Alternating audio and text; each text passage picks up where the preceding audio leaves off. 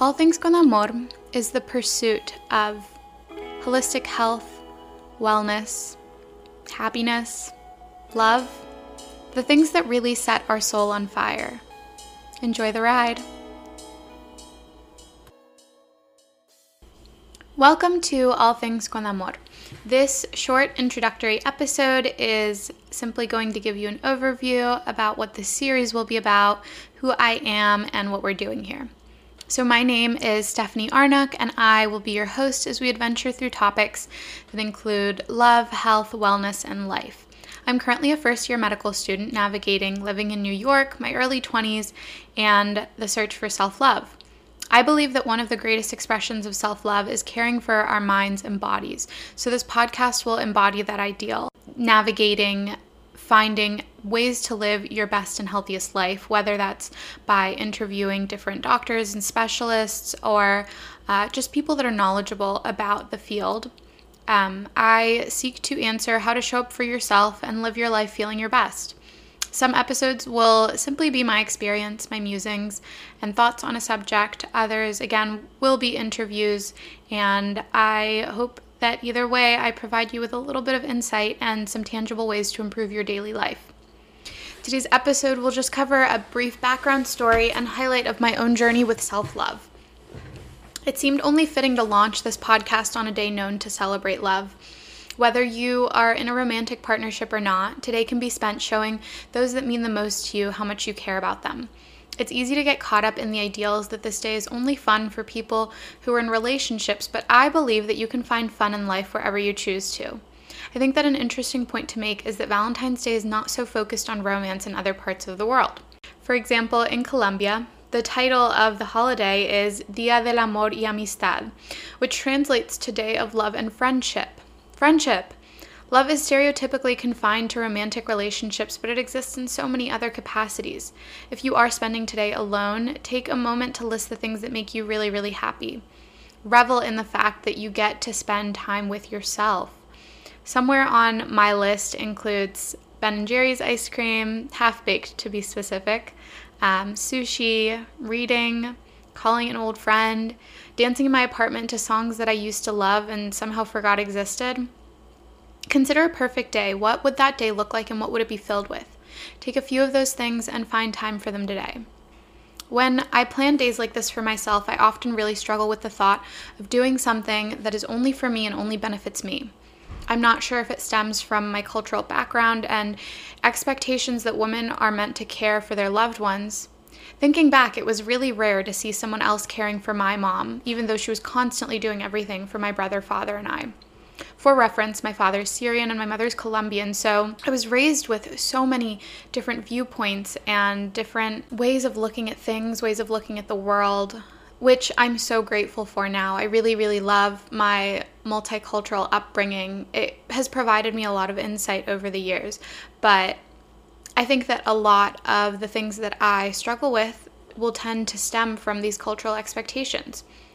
For example, there have been times where I would go more than half an hour out of my way to pick up a specific food for a loved one, and in the drive through line, I wouldn't even order myself anything. Like, I, this was when I was really, really struggling to make ends meet in college, and it was so easy for me to spend money on the people that I loved, and so hard for me to spend it on myself.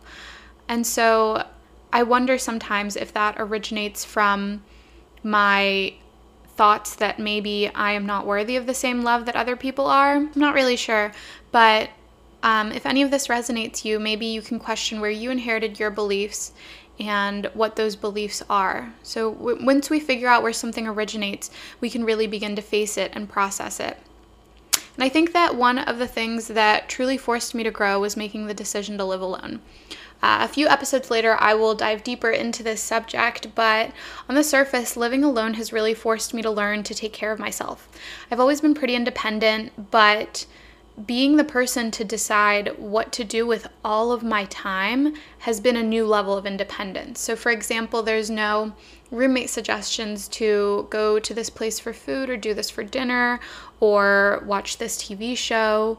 Everything I do with my time is fully up to me in so many new ways. And so that really taught me to reach out when I needed someone because, for example, in the past, if I was super stressed out and just started bawling over something really minute that set me off, there were people there to comfort me and ask me what was wrong. But nowadays, since I do live on my own, I have to call someone else when I'm upset and explain to them that I'm upset and ask them to be there for me. And so that's a different level of responsibility.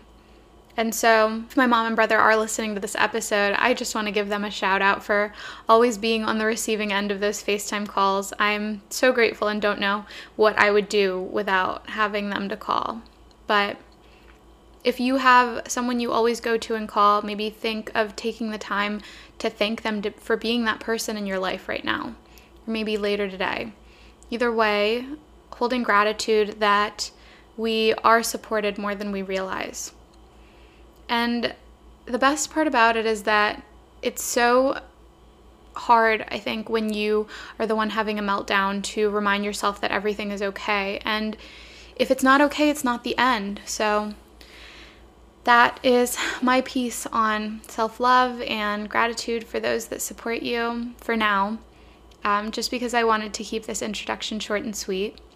Another thing I wanted to point out really quickly, if you are listening towards the end of this itty bitty episode, is the concept of imposter syndrome. So, again, I'm sure I will cover this in much more detail in a later episode, but this morning when I received my microphone I'd ordered in the mail and I was ready to start recording because starting a podcast is something I've wanted to do for years. I think that podcasts are really, really, they're really, really respectful of other people's time. So, for example, if you are producing YouTube videos with really valuable information, someone has to like sit there and have the video pulled up. Whereas with a podcast, you can be driving, you can be going for a walk, you can be at the gym and listening to somebody else's insight. So I love that podcasts are such a respectful way of taking someone's time, if that makes sense. Um, and so, thank you for letting me take your time with this episode. But again, with this imposter syndrome, I woke up and I was thinking, and I was wondering who am I to start a podcast? And would anyone listen? And does it matter if anyone listens? And who am I to think? Who am I to start a podcast? So many other people have, so there's no reason that I shouldn't be able to or that I couldn't. And in what way would my voice be any less valuable than any of the people's with podcasts right now? You know? So if you have kind of been wanting to go towards something and you're the one that's been holding yourself back and wondering, well, who am I to do this? Like, do it is it's something that's out of your comfort zone. This is your reminder that you are the only person in your way, honestly. At the end of the day, if there's a will, there's a way. So, cheers to my very first episode. I hope that you enjoyed these musings, and I cannot wait to bring you on these adventures as we interview really wonderful, intelligent people about what sets their soul on fire. Uh, to keep up with the podcast, you can click the follow button so that you get notifications of when new episodes come out. And you can find me on Instagram at Stephanie Arnouk. I'm also going to be publishing an Instagram page for this podcast. It's at All Things Con Amor. Thank you so much for being here and enjoy the rest of your day.